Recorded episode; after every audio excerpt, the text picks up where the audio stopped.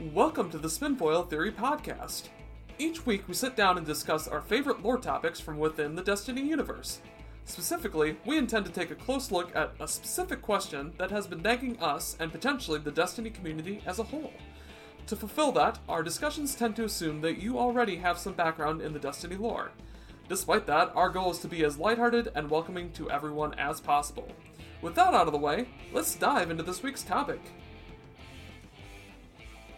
I'm just gonna kick us off here. Um, welcome to a special little, a special little shorty.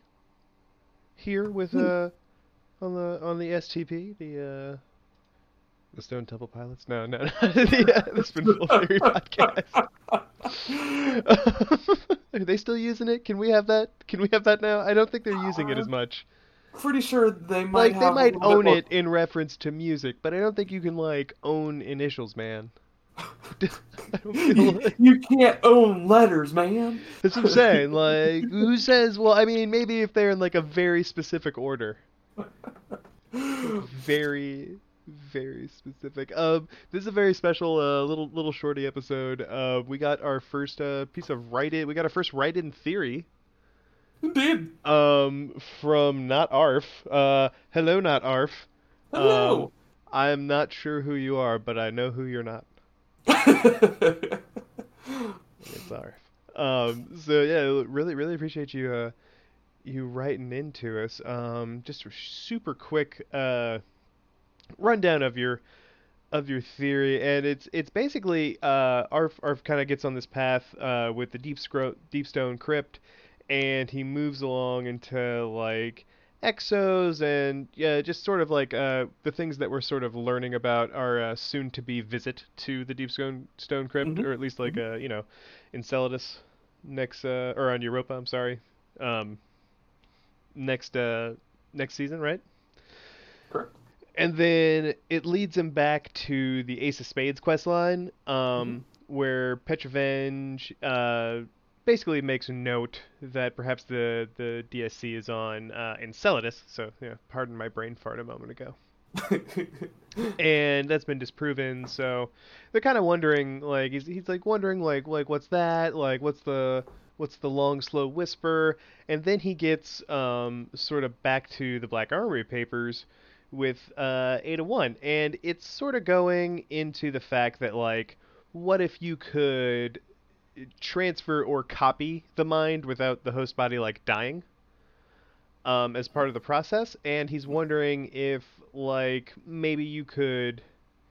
He's wondering if it's sort of like Avatar, I guess, in in his mind. So an Avatar, like you know, you open up that chamber, the Avatar falls down. Dude is awake now uh, sort of, and and I think I think I think that's would put a pin on that thought. Like keep keep that in your mind. Um, and so he's wondering if if uh, he's he sort of like DER it has to do with the flesh body, has to do with the uh, the avatar or the exo be no longer being able to communicate. And his theory is like kind of like you know what if that's what leads to the decompiling and the uh, slow degradation hmm hmm over time. And so like, dude, like wicked cool thought. Wicked cool thoughts building off of uh, you know, um some ideas we've talked about too. And uh so like much much appreciated uh your Yeah. write in. Um That, that's why we're so excited to, to pop pop into this and um, give it a good discussion because it's Yeah. it's pretty pretty cool thought process and we, we appreciated it. So Yeah. yeah, yeah, you took you took the time, so we're gonna we're gonna too. exactly. Except we'll be talking, which might might be easier than writing it down and not consolidate. Especially I get to edit this like before we release it, so like, Right. oh man, I might have said question marks. Who knows? but um, and and so just to just to kick off uh, sort of my re- my response to it, I think that's really cool. Um, and it's really interesting because we do know that the uh, the frames, uh, sort of the uh, the Ishtar Collective, um, were sort of the uh, some of the precursor technology to the whole EXO project uh, that Clovis Bray had access to. We know through the Ishtar Collective cards Mhm. that um, they had access to these frames they could kind of like remotely pilot as they went into the Vex network because you know they couldn't survive in their on their own. uh, searching for all the uh, simulated copies of themselves inside the singular Vex, like just that one Vex. Right. Uh, the 227 copies who who has been trimmed down. Um. Uh, but though they did they did make a uh, a Praedyth friend Mhm, along mhm. the way, so like that's pretty sweet. Um. That all that all being said, uh, so I, th- I think that's a pretty cool idea. Now I do wonder, um, it, that that that's an interesting alternative to the sort of a one-way trip. I think a lot of us uh, uh, theorize about. yeah. Yeah, like theorize about, like Yep. talk about, um, and so that's it's a cool juxtaposition, and it's really interesting to me because like, what is the mind? So if the mind in in your avatar comparison, like when you, I, I think we mentioned like a few seconds ago, like you open up the door, the avatar falls down Mhm. when the connection is severed, and this sort of has a, a certainly like cool little twist on that because like the it sounds like the mind is where the mind is, and so if the mind is in the exo, that's where the mind is, and the connection's broken, you can't go back to your human body. Mhm.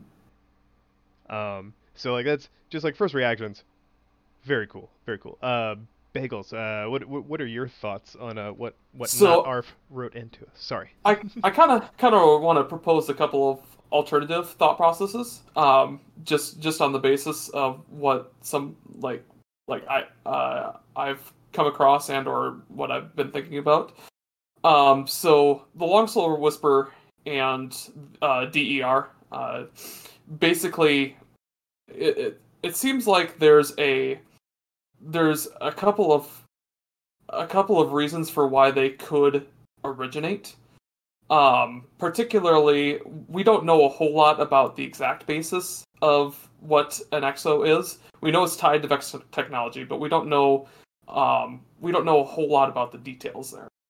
And so the question is, um, if that Vex technology could possibly create a potential for the the host mind to uh, essentially reject or the the original human mind to reject the new host exo body uh, because of the the Vex technology involved. That's that's one thought process on what could cause DER, and it could also inherently cause what is uh, essentially the Loxel Whisper, just based on the basis that it's a um, as as you develop DER, it could be uh, uh, basically you could be creating dreams of you rejecting the host the host mind. Um, uh, alternatively, another another option is that uh, Clovis could have also put in a uh, backdoor into the exo body. We know that exos are primarily for a military purpose. We've, we've got that from back in D1 lore, and most of the exo frames t- seem to be just based on uh, kind of a military purpose. They're they're typically pretty hardy and designed for even like outside of vacuum uh, survival. So, what if Clovis put in a backdoor into the EXO programming so that they could access the EXO um, unilaterally and basically override the personality that is within the with within the EXO body? and therefore that could contribute to DER and the long slow whisper, as previously mentioned, uh, as a process of the the ho- the host being rejected by the mind.